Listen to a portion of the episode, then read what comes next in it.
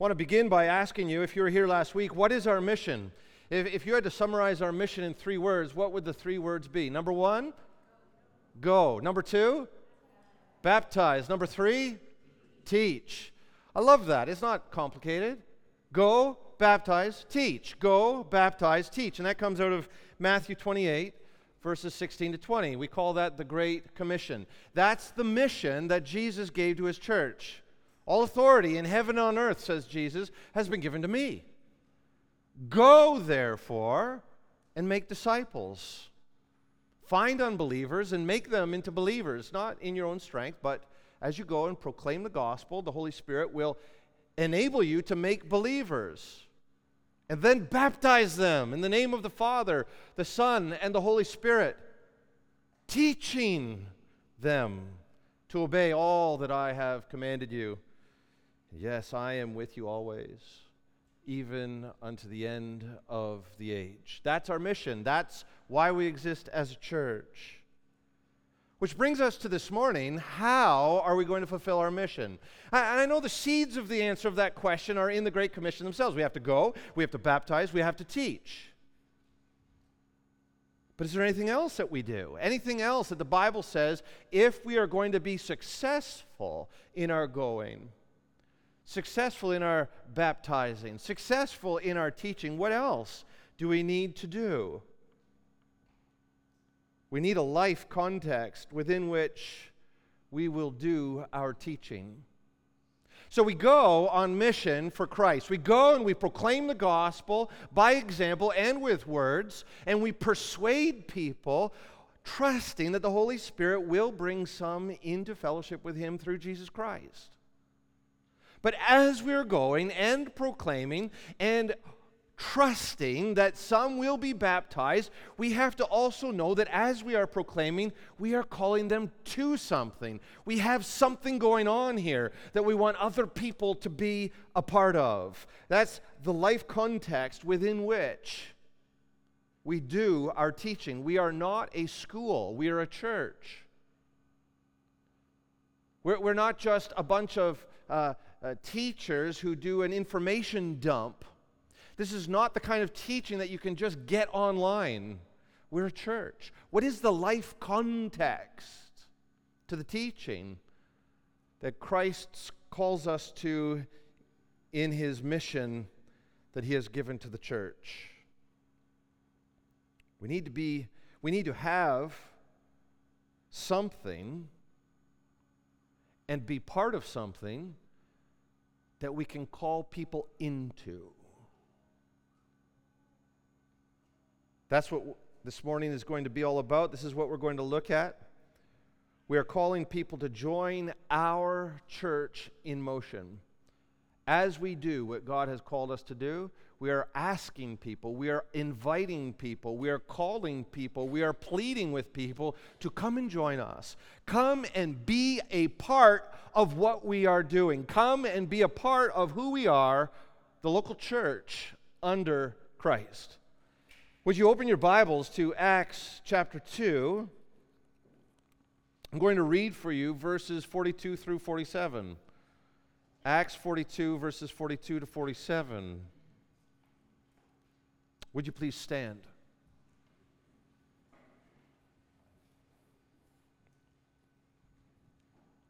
This is the Word of God. Acts two, forty-two to forty-seven. And they devoted themselves to the apostles' teaching and the fellowship, the breaking of bread, and the prayers. And awe came upon every soul, and many wonders and many signs were being done through the apostles. And all who believed were together, and they had all things in common, and they were selling their possessions and their belongings, and they were distributing the proceeds to all as any had need. And day by day, attending the temple together and breaking bread in their homes, they received their food with glad and generous hearts, praising God and having favor with all the people. And the Lord added to their number day by day those who are being saved. The Word of God. Let's pray. Oh God, we want to be a church in motion that conforms ourselves to the commands of Christ, to the likeness of Christ. We want to be and to do the things that He wants us to be and to do. I love this church. I know that you love this church. I pray that you would continue to build us up, continue to energize us by your grace through the Holy Spirit to be and to do the things that you've called us to be and to do. We'll never get there perfectly, but I pray that we would grow in godliness. I pray that we would grow in our desire for Christ. I, I pray that we would grow in our witness in this city, in this country, and all around the world. I pray that you would do marvelous works in and through us, that we would look at one another and we would say, this cannot be from, from my strength, from our strength. And each of us would say, this is not me, this is God at work in us. Show yourself. Show yourself to us, and show yourself through us to this city, and show yourself through us to this world. Do things that we haven't even thought to ask you for. Glorify yourself and exalt the name of Jesus Christ here. And from here, in this city, in this country, and in our world. Oh God, help us. We want our lives to count. We want to work out our salvation with fear and trembling. And at the end of our days, when we are face to face with the one who redeemed us by the blood of his cross, we long to hear the words, well done, good and faithful servant. Help us, God. Every day between this day and that, to be active for the cause of Christ. I pray this in his name. Amen. Please be seated. So what does our church look like when it's in motion? When all the parts are working the way they should, what does it look like? Well, I think we could answer that in a number of ways. You could come and be a part of us for a time and get a sense for, for what we're doing. There's a lot of things that we can't document on paper, but, but we do have a ministry structure that we're trying to fill and animate by God's grace, where everyone is working so that we as one body under Christ are a healthy body. We're working, we're doing the work of the ministry. Our ministry structure, if you notice, is has Jesus Christ as the head. Everything flows from him. Uh, our marching orders come from him, but also the power to execute the things that he wants us to do comes from him. And he has called elders to be his under-shepherds. He's the good shepherd, and we shepherd under him. And our shepherding is only legitimate if our shepherding mirrors his shepherding. And so we are constrained by the Word of God, as the Holy Spirit reveals it to us. And so our job is to mediate the Word of God and to uh, uh, teach the Word of God and to expect that the Word of God would increasingly be at work in our lives as a church, as families, and as individuals. And according to Ephesians four, the elders are also called to equip the saints, the members of the church, for the work of the ministry. So we do not have a pastor-led ministry model. We do not have an elder-led uh, ministry model. We have an elder-equipping, saint-led, member-led ministry model, where you are the ones who are the ministers of the gospel in this local church. You're the ministers. And as members, I suppose we elders are also ministers of the gospel. But our job, our function, is not to be the minister, but to equip the ministers for the work of ministry. Now you'll notice that our entire ministry structure from here is based on two verses of the Bible. We have Acts one eight. That's where Jesus said to his disciples, you will be my witnesses in Jerusalem, in Judea and Samaria, that's the south and the northern kingdom of Israel, and to the ends of the earth. And the second is Acts two forty-two. They devoted themselves, that word is key, devoted themselves. That is, they were, they were focused on, they were not distracted by anything else, but these four things constituted the heartbeat of that church. They devoted themselves to the apostles' teaching, to the fellowship, to the breaking of bread, and to the prayers. So why have we decided to base our entire ministry structure on these two verses? In order to answer that question, we need to zoom out and take a look at the book of Acts. There's twenty-eight chapters in the book of Acts. And you can really divide those chapters into three groups. You have uh, chapters one through four, you have chapter five, and you have chapter six through twenty-eight. How might you say are they divided? Well, let's take a, a closer look at it. Chapter one. In Acts chapter one, Jesus ascends to heaven, and he promises his Holy Spirit to his church, and that's when he commissions them and says, you're going to be my witnesses in Jerusalem, Judea, and Samaria, and to the ends of the earth. In this chapter, we also see that Matthias is chosen to replace Judas.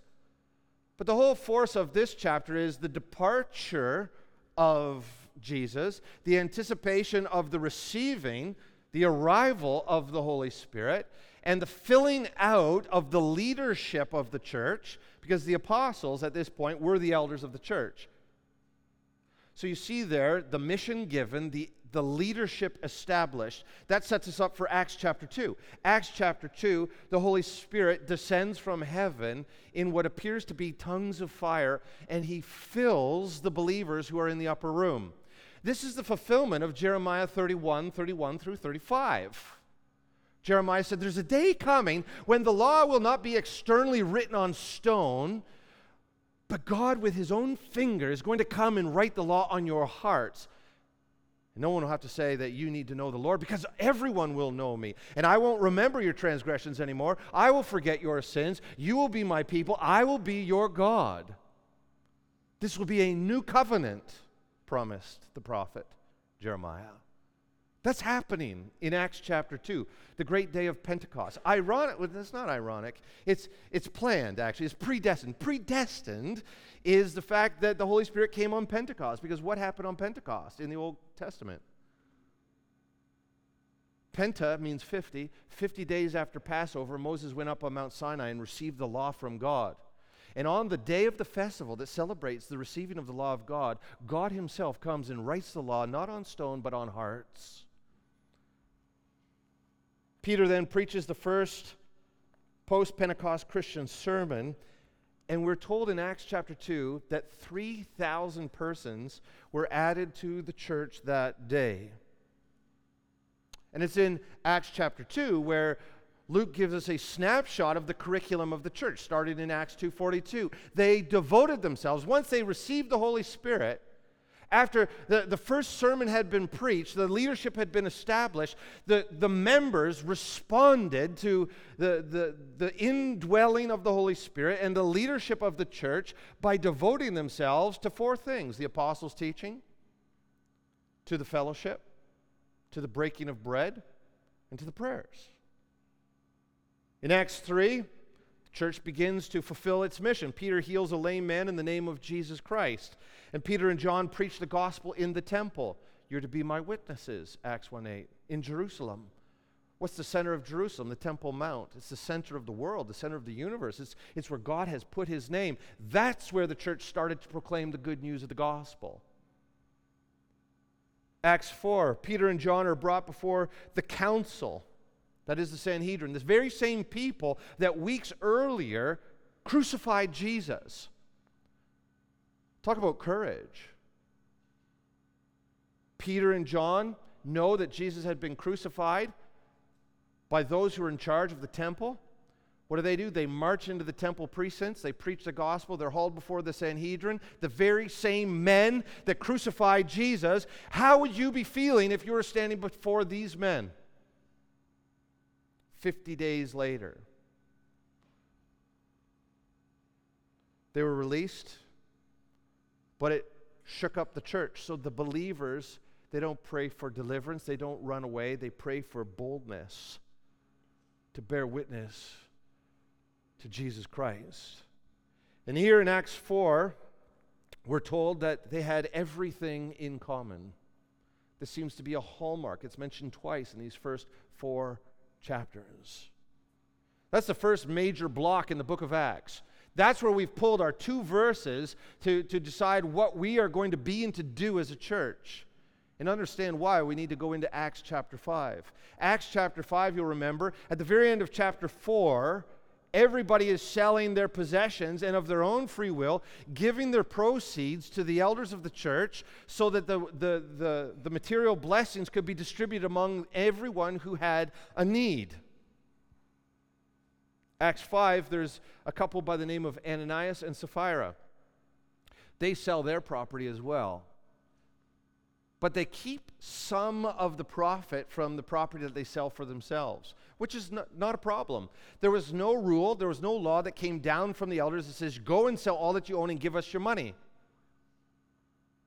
So the problem isn't that they gave only a portion of the proceeds of the sale of their property to the church. It's that they wanted to look good in the eyes of the church, and they came before the elders and before the congregation and said, this is the full sum of what we got when we sold our property. And Peter says, why do you lie to God?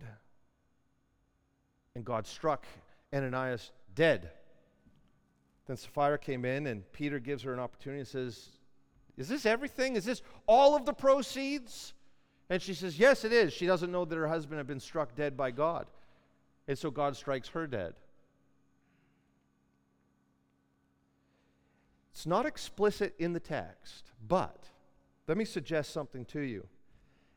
The way that Luke, inspired by God, has written the book of Acts, Ananias and Sapphira seem to act like a new covenant Adam and Eve. Read through the first four chapters of the book of Acts and look for any sin.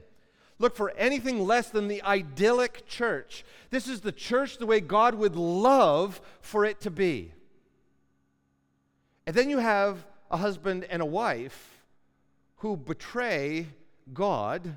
They're struck dead. And from Acts six through to the end of Uh, chapter twenty-eight, and then through all of the, the letters of the New Testament, there's some problems in the church.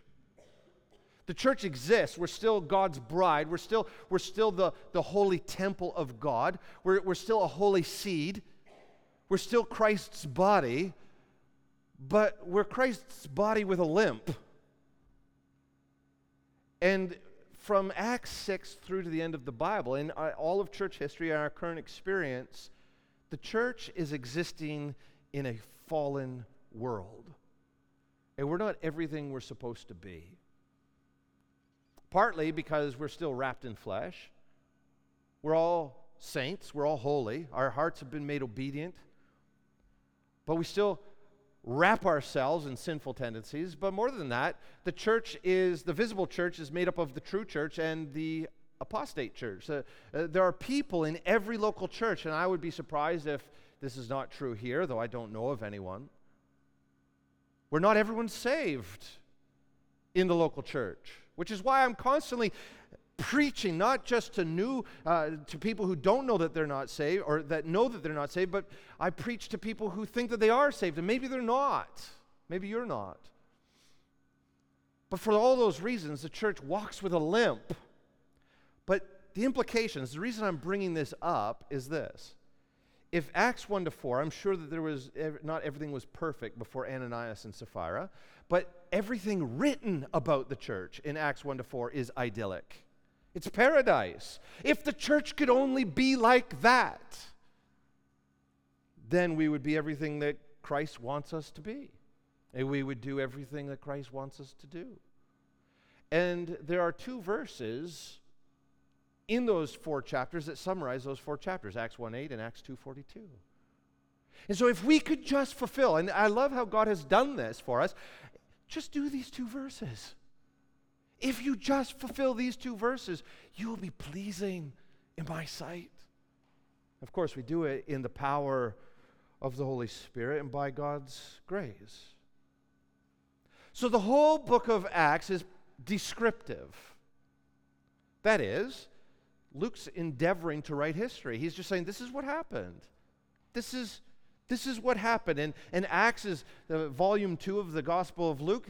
This is a historical account of, of the history.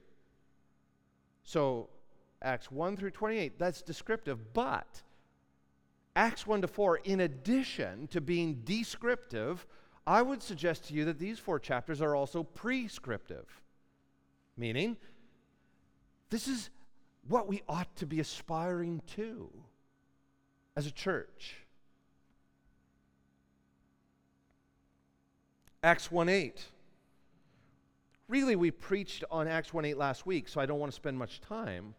But this, this establishes that the local church is always to be missional in focus. You, we are all missionaries. You're a missionary. And I'm a missionary. And we don't have to go very far to be missionaries. We, each of us, are missionaries of this local church. So act like a missionary. Go, go, proclaim, and when God, through your witness, convert someone, bring that person to be baptized so that we can teach them. That's Acts one eight. You will be my witnesses, whether you're going to be in Barrie, in, in this province, in this country, or if God calls you somewhere else in the world, you are a missionary. There's no such thing as some people being missionaries and other people not being missionaries. We are a missional church.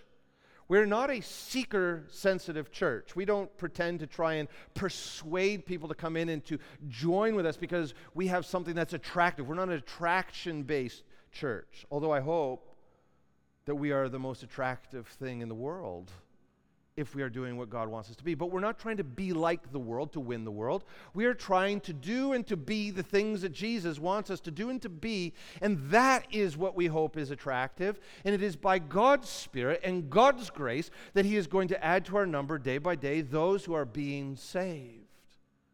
So we're not a seeker church, but we are an evangelizing church, and I hope increasingly so. That's Acts one eight. Which leaves us with Acts two forty-two.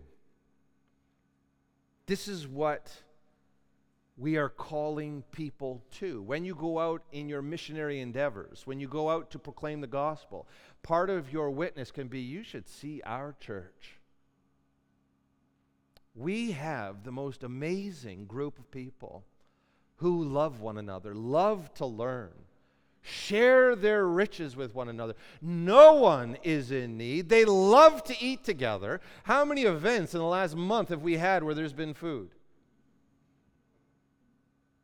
And they worship. They don't perform. They worship. So the remainder of this morning, I just want to go through these four things that we are to devote ourselves to. Is there more that we could do as a church? Sure. But not before we devote ourselves to these things. This, I believe, and we elders believe, is the heartbeat of the church. Let's take a look at them. Oh, first, sorry, I missed something that I think is really important. We are calling people to this church because of all those things I said. And I just want to remind you of John chapter thirteen, verses thirty-three to thirty-five, because this is really important. Our, our evangelism, our mission, our witness is not all about proclamation. It's also about saying there is something, there's, there's a group of people that you can come and be a part of. And so there's this always this struggle between, well, are you an evangelist or are you a teacher? Are you worried about reaching new people? Are you worried about building up the church internally? Are you externally focused or are you internally focused? And what I want to do in the next ninety seconds is break down that false dichotomy. There's no such thing as evangelism without the inner workings of the church. And if the church is healthy, that will be your number one tool for evangelizing. The two have to go together. If you don't have a healthy church, don't bother going out and calling people to join you. We don't want to call people into something that is totally ill and sick and not working. We want to call people to a little taste of heaven. We're an embassy of heaven here. You want to know what heaven's like? You got to come and see this. You got to be one of us. So, so this evangelizing, this external going is directly connected to us cultivating a healthy church internally. And, and to prove it, John thirteen, thirty-three through thirty-five. Jesus, the night before he was crucified, said to his disciples, "Little children, yet a little while I'm with you. You'll seek me. And just as I said to the Jews, so now I also say to you, where I'm going, you cannot come." So he's saying, you're going to have to stick around in this fallen world. I'm not taking you up to heaven right away. And while you're down there on earth, setting up embassies for heaven, I think that for me is a really helpful way of thinking of the local church. We're embassies of heaven. Verse thirty-four, "A new commandment I give to you, that you love one another. Just as I have loved you, you also are to love one another. And by this," by what? By the love that you have for one another, by, by just your, your sense of community among one another, as you're cultivating a healthy church among one another, "by this, all people will know that you are my disciples, if you have love for one another." Why would anyone want to join the church if the church is just backbiting and dogmatic and uh, ripping apart, and we're fighting about silly things, stupid things? Why would we want to go out and say, you got to be a part of this? It's by this love, by, by doing the things that God wants us to do. That is our witness. You are the salt of the earth. How effective is one grain of salt on a piece of steak? You won't even taste it.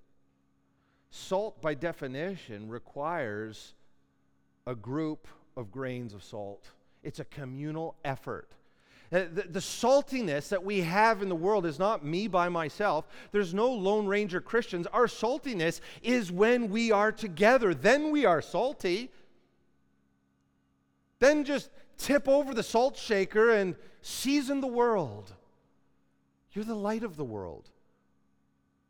How effective is one particle? I, I don't know. Is it a ray? Is it a particle? Is it here? Is there? You know, one particle of light, it's so dodgy, scientists don't even know what to do with it. But you get a bunch of light. It doesn't take much. Just a, a little group, one match. Well, we saw it earlier, right? It was dark in here. We had these candles, and we had that lantern, and the place was lit up. But we do that together. We together. It's we. Our corporate witness as the church is going to be the most effective means of reaching this city. In our individual efforts, as we go into our spheres of influence and we share the gospel and we proclaim, that's entirely secondary and additional to our corporate witness. And as we're out there individually proclaiming the gospel, as we go, we're always pointing back to the group. You should see my church. Come and see. Come and see. Be a part of this. You see what I'm saying? So Acts one eight only works if Acts two forty-two is working. And until you get Acts two forty-two working, don't bother with Acts one eight. Which is why missions is the last thing that we've been giving our energy to. So what's Acts two forty-two?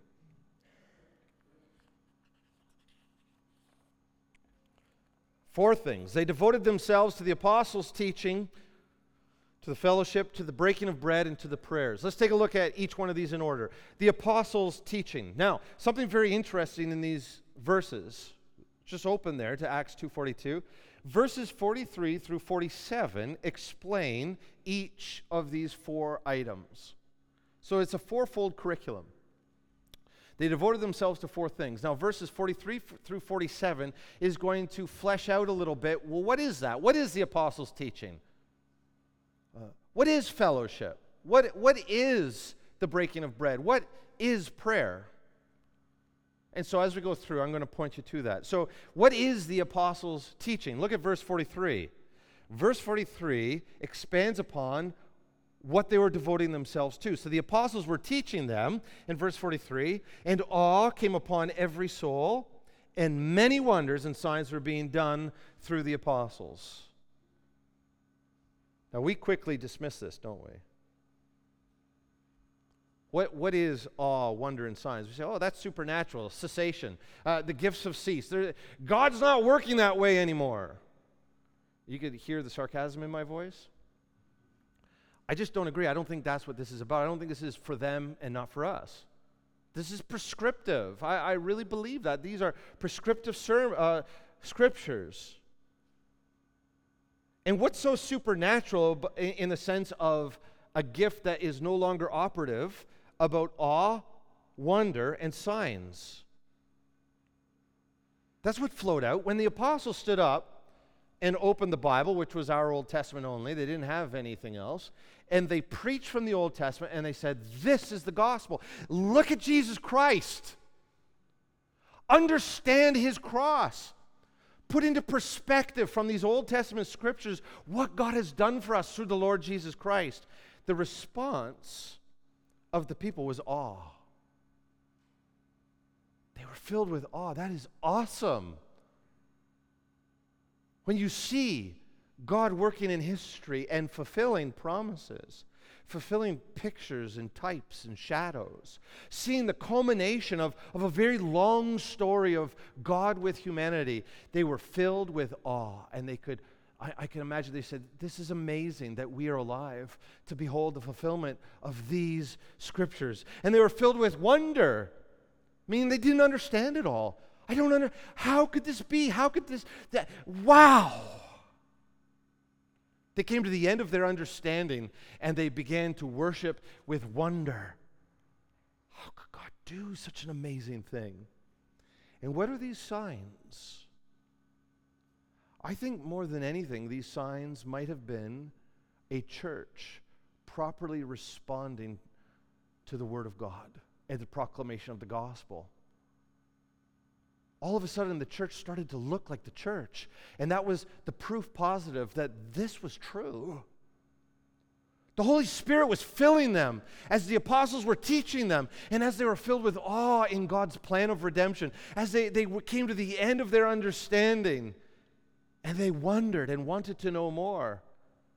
Their lives began to look different, and they became the very sign of God for a dead and dying world. Can't we do that?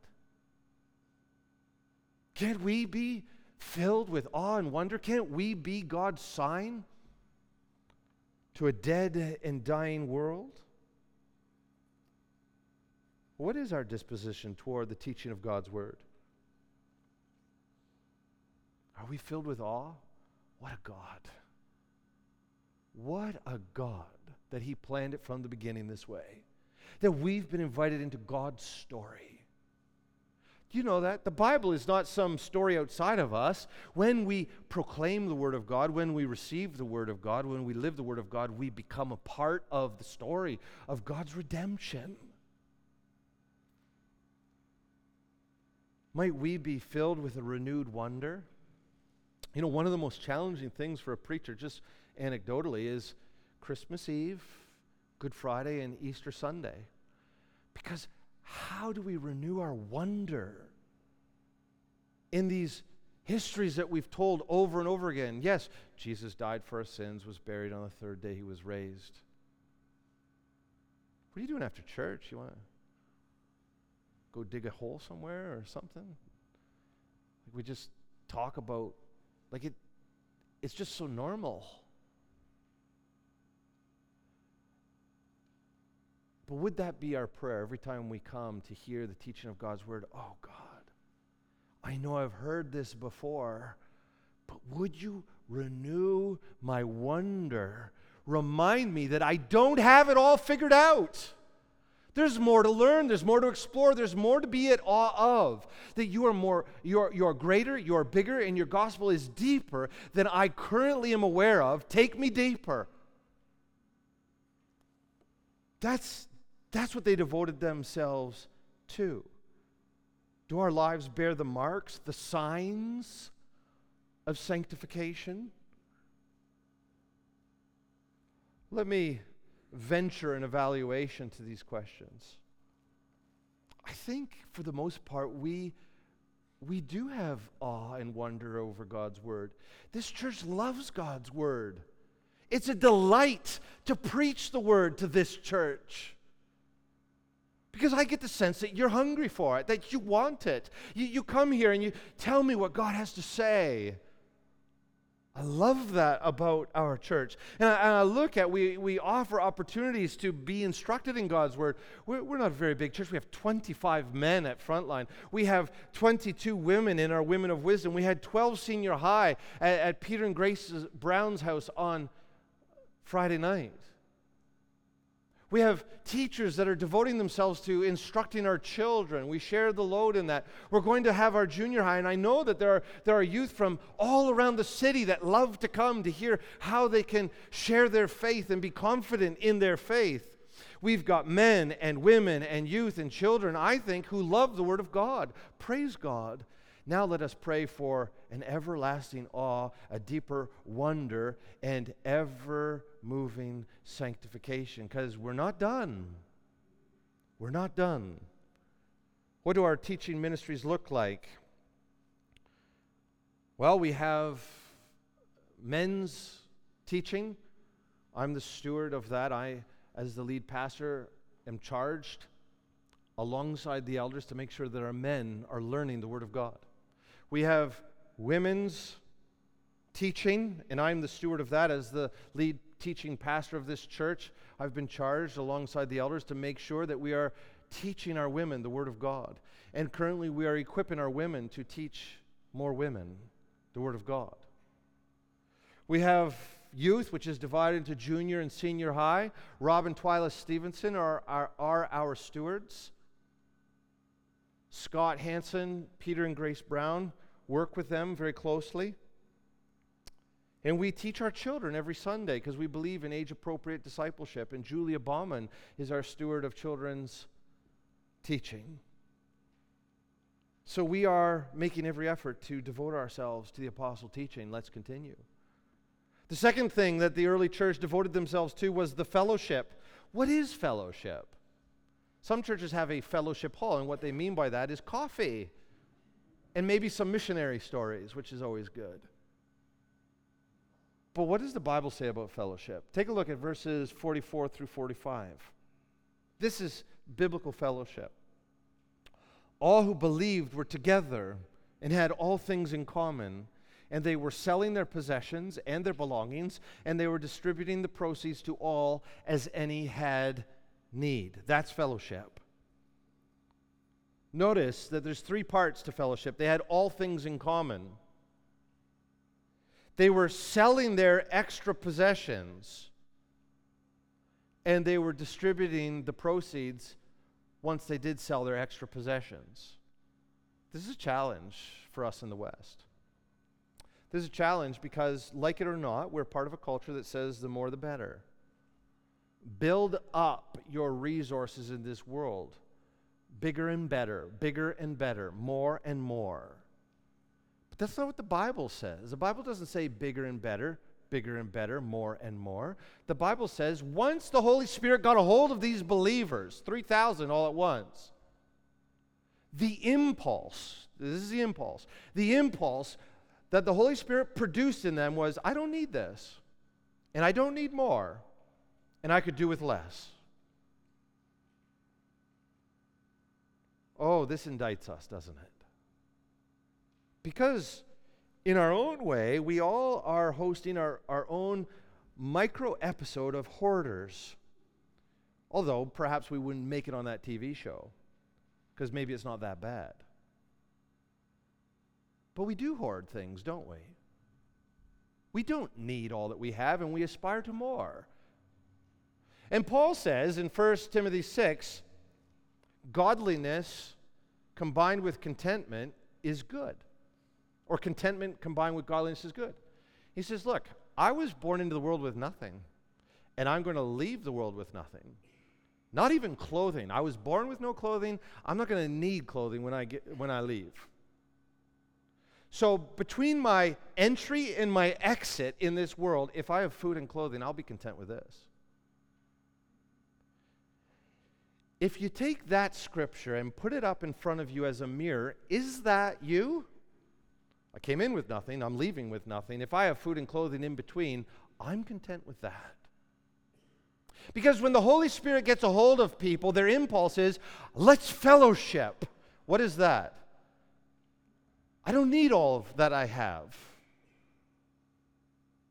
I guess I could sell some things, and I would still be very content.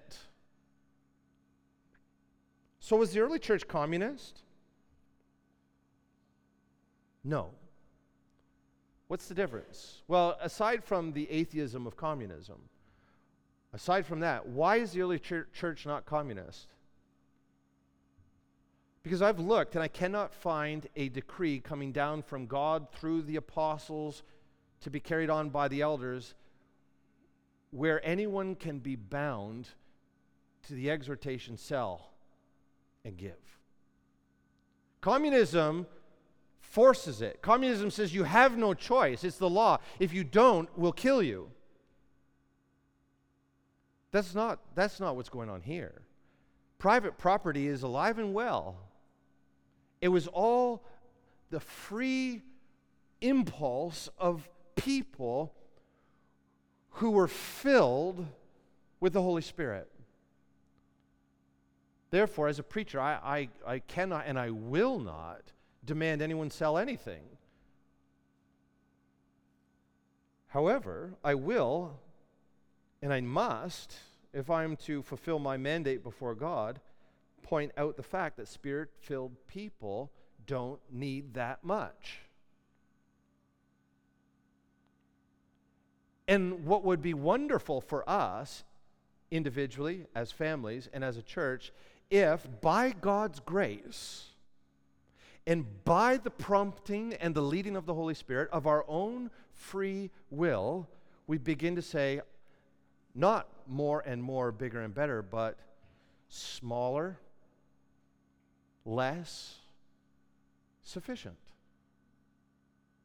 And we found our contentment not in the things of this world, but in the great treasure that is Christ. Do you see the difference there?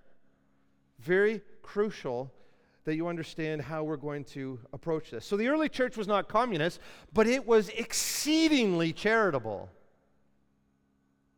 It mattered to them that no one among their number had any need at all. I'm not talking about like, well, some some needs are unavoidable. No need. Now we have to define need. What's need biblically? Food and clothing. And a ha- shelter, but you don't need to own a house. That's not a biblical promise. That's the Canadian dream. Not, that's not a biblical dream. That's, that's not necessary. It's not sinful, but it's not necessary. But what God says is necessary is food and clothing. It mattered to the early church, if we get beyond need, it mattered that the richest among them were not too much richer than the poorest among them. So again, not communism, but it mattered to them. It, it struck the conscience of the rich that they were too rich in comparison to the poor who worship the same God in the same fellowship. And so they began to divest themselves of some of their extra materialism. Not because they had to, but because they wanted to. That's the key part. They wanted to. Because they no longer cared so much about what they owned. They cared about the Lord Jesus Christ. They cared about the church. They cared about the witness of the church. And it doesn't do much for the world to see great disparity in the church. If there are great uh, people of great riches and people of great poverty in the church, and we go out to the world and say, we've got something good going on here, and the world says, well, what's the difference? I see very rich and I see very poor. How great would it be if they saw, wow, they don't even seem to care about material possessions. You see, I want us, I want myself, just, I'm preaching to myself. I want us to catch a vision for this. How glorious life would be if we didn't have materialism choking us. I think we'd be much more contented. We'd have a greater life. we would enjoy one another more. We would enjoy life more. So what is fellowship? Fellowship, if I could put it in different words, is this. What's mine is yours. What's mine is yours. See, there's two ways of using your material. If you do have something and you don't sell it, at the very least, hold it in your open hands for everyone in the church to use. We need some people with big houses, by the way, just to balance what I've said. We need it. We need a few. We don't need everyone to have a big house, but it is nice to gather at people's houses, isn't it? And if we're going to fit, we need a yard. We need some people to be able to say, you know what, I'm going to buy the pig this time. Fatted calf. Joseph's done that before. I, I'll provide the food. We need, so there's several ways around this, but fellowship says what's mine is yours. And the disparity shrinks. And, and our life is not about stuff. Our life is about the Lord Jesus Christ and one another. So how are we doing with regard to fellowship? Are we in the habit of selling our property in order to distribute the proceeds to those in need in the church? And I want you to notice that we don't get, sell our stuff and give it to the unbelieving world. We pool our resources in the church for one another, and then we call anyone in the world into our fellowship to share. Are we quick to lend our possessions for use in the church? Use our houses, our yards? Are we ready to volunteer our time to help one another in need? Well, let me venture an evaluation on this. I believe fellowship is a massive strength of this church. Like how I emphasize massive. This is a huge strength of ours. Like when Angie and I saw you from a distance six years ago, we said, wow, that, that church, there's something about that church. And then three years later, by God's providential kindness to us, we were called to, to become a part of this church. And immediately we felt the fellowship of the saints among you. I, I remember when we moved in, like with one hour, all my socks were in their drawer, my books were on their shelves, our cups were in the in the in the cupboard, and, and we we were having supper with you. We didn't even have to make supper. Everything was moved and unpacked, and supper was on our table in our house an hour after we landed. That's amazing. That's that's downright Mennonite of us. So this is a strength of ours. And yet, in spite of this being a strength, it, it seems there's a certain kind of fellowship that we are inclined toward.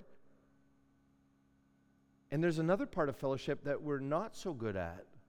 For more than two years, we've been really struggling financially as a church. Now, this is not something we normally speak about outside of members' meetings, but be, and the reason why the finances is the responsibility of the members. If you're not a member here, listen in for a minute, but this is this is not directed toward you.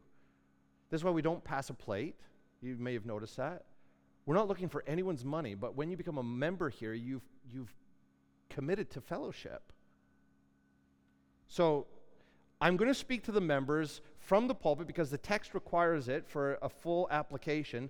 But this is not our practice to talk about money outside of the membership.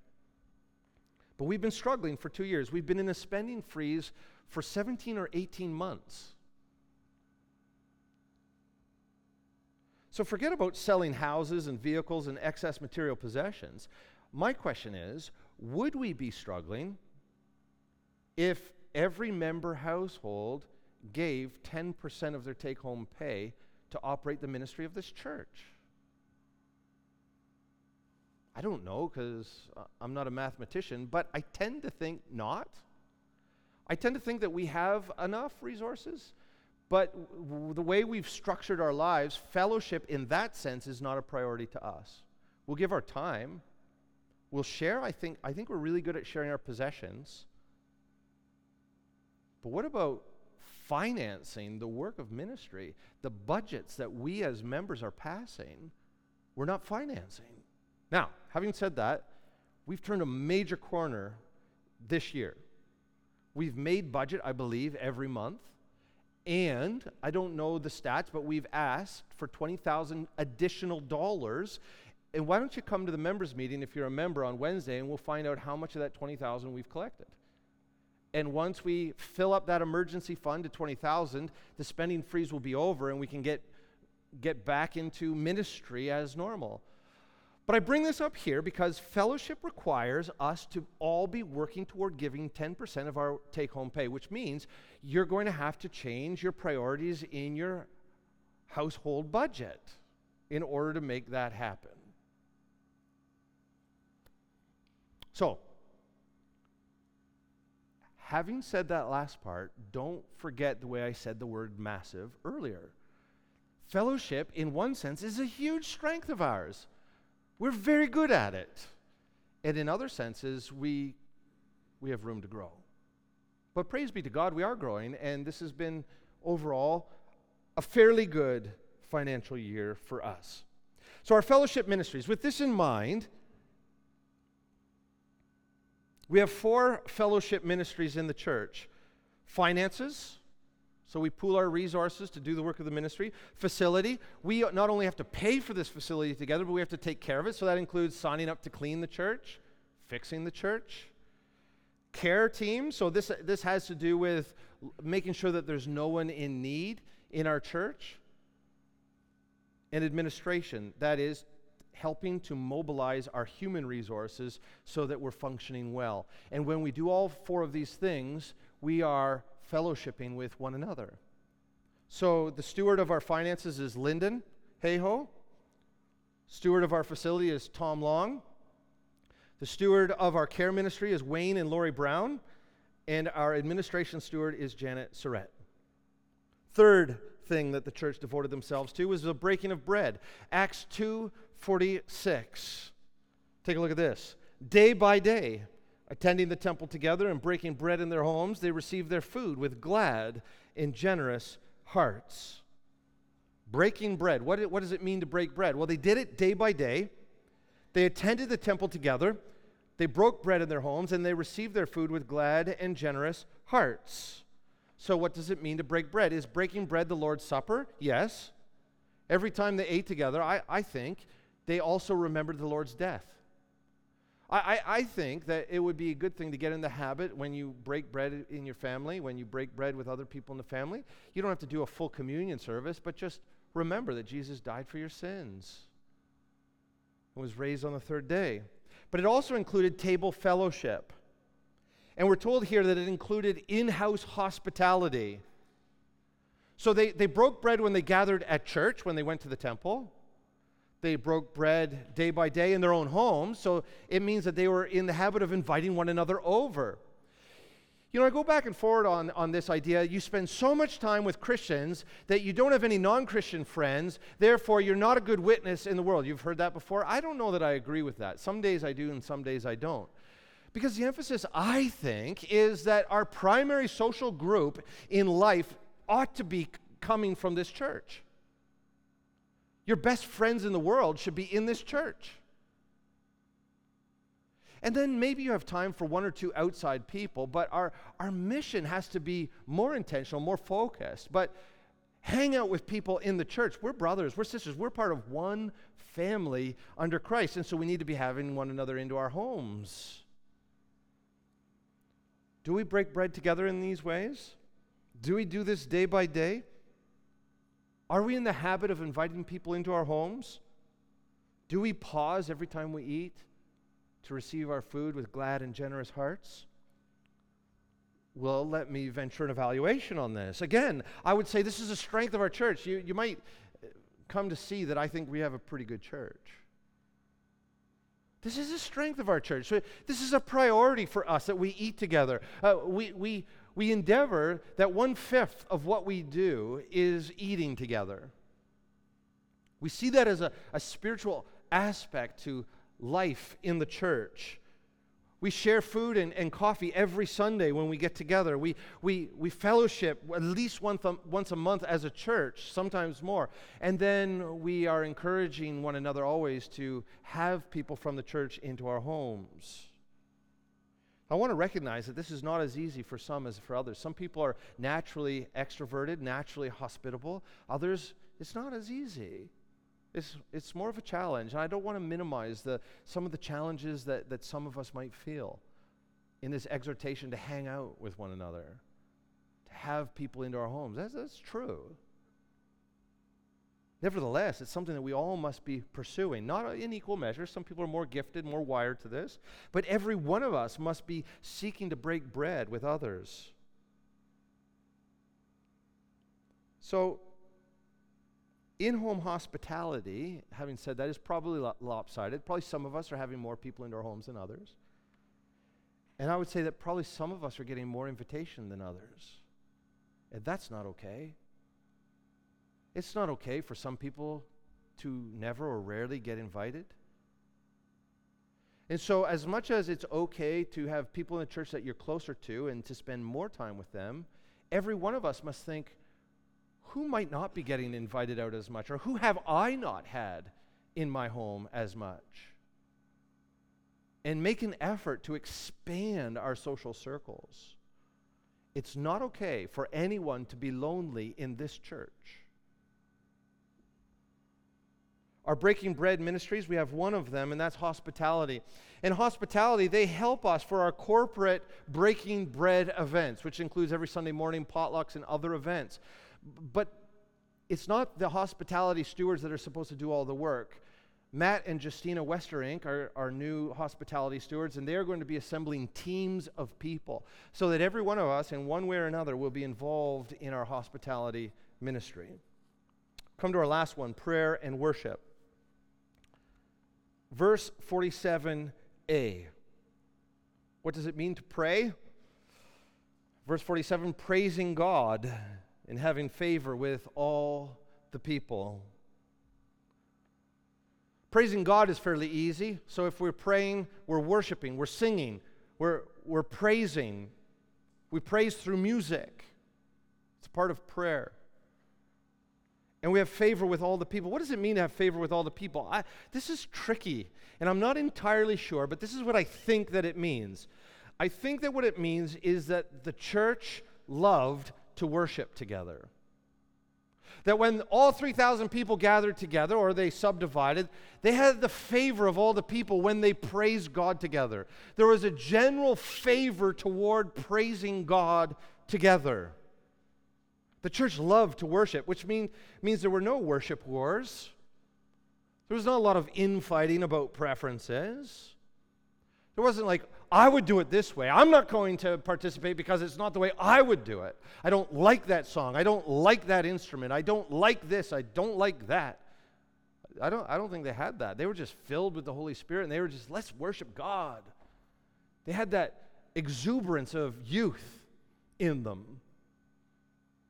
And the, everyone was favorably inclined toward worship. I think it probably also means that as there were different nations coming together, right, we're told, three thousand people added to their number, not all from the same part of the world. I imagine that they tried to include a variety of preferences, a, a variety of languages, a variety of approaches to worship, so that they did have the favor of all the people. So it works both ways. We don't need to conform everyone to our way of doing it, but we also... Uh, meaning that we need to offer a variety, but we also need to be okay when the worship's not exactly how we would do it. Does our prayer and praise look like this? Do we look forward to gathering to worship God together? Is it the highlight of our week? This is supposed to be the highlight of our week. There should never be a time when we just can't wait for church to be over so we can go and do something less important.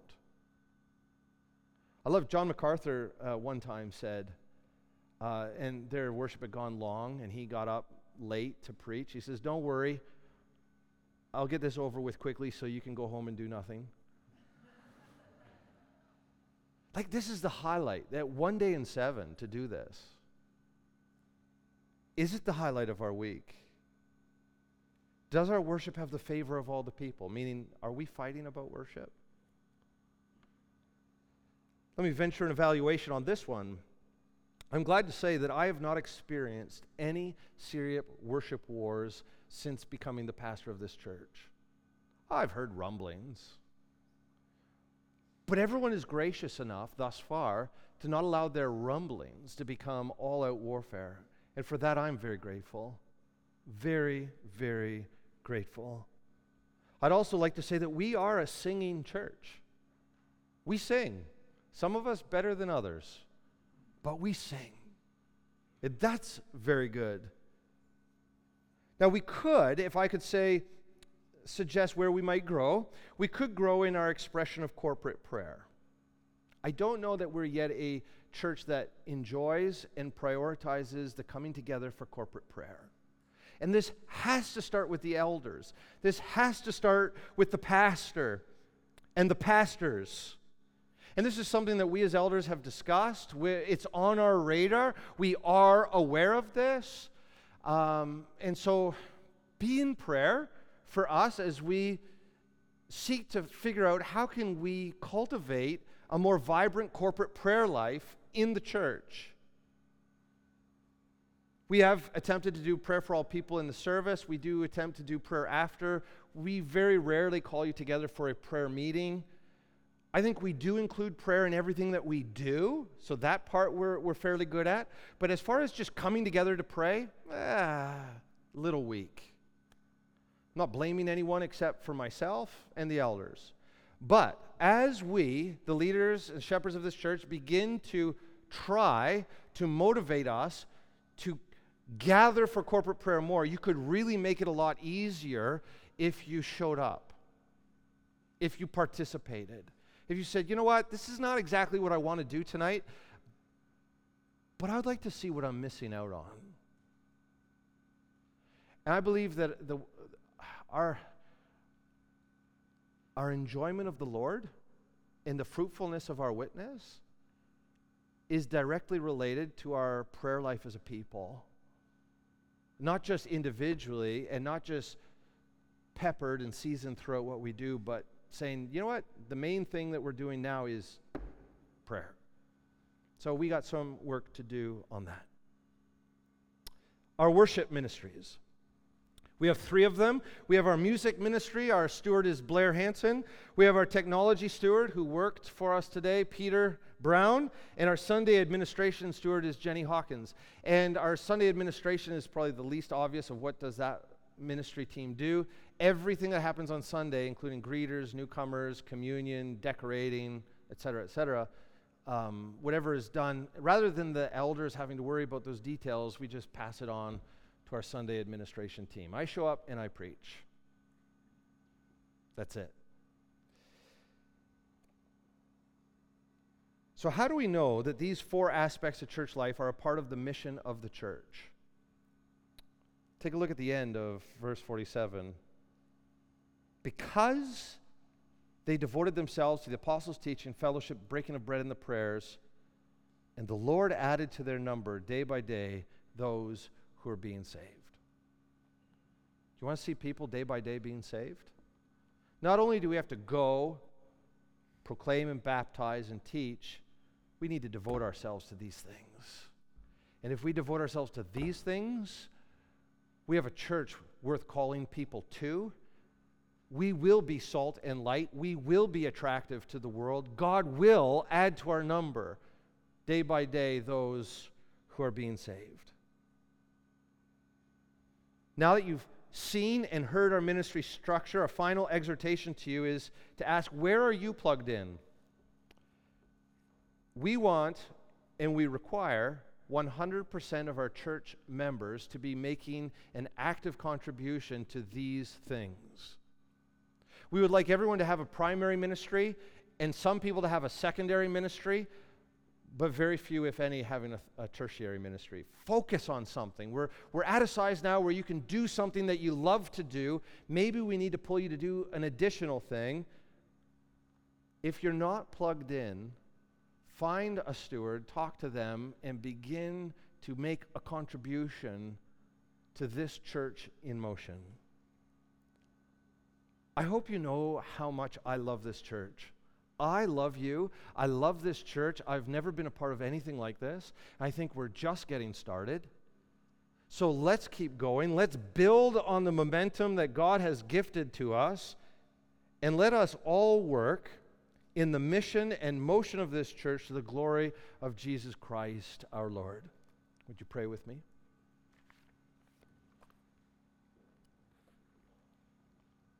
Oh God, I thank you for this church. I pray that you would continue to help us to grow up into Christ, who is the head, that we might enjoy the fullness of life in Christ and be a powerful witness for him in our world. I pray these things depending entirely on your grace. In Jesus' name, amen.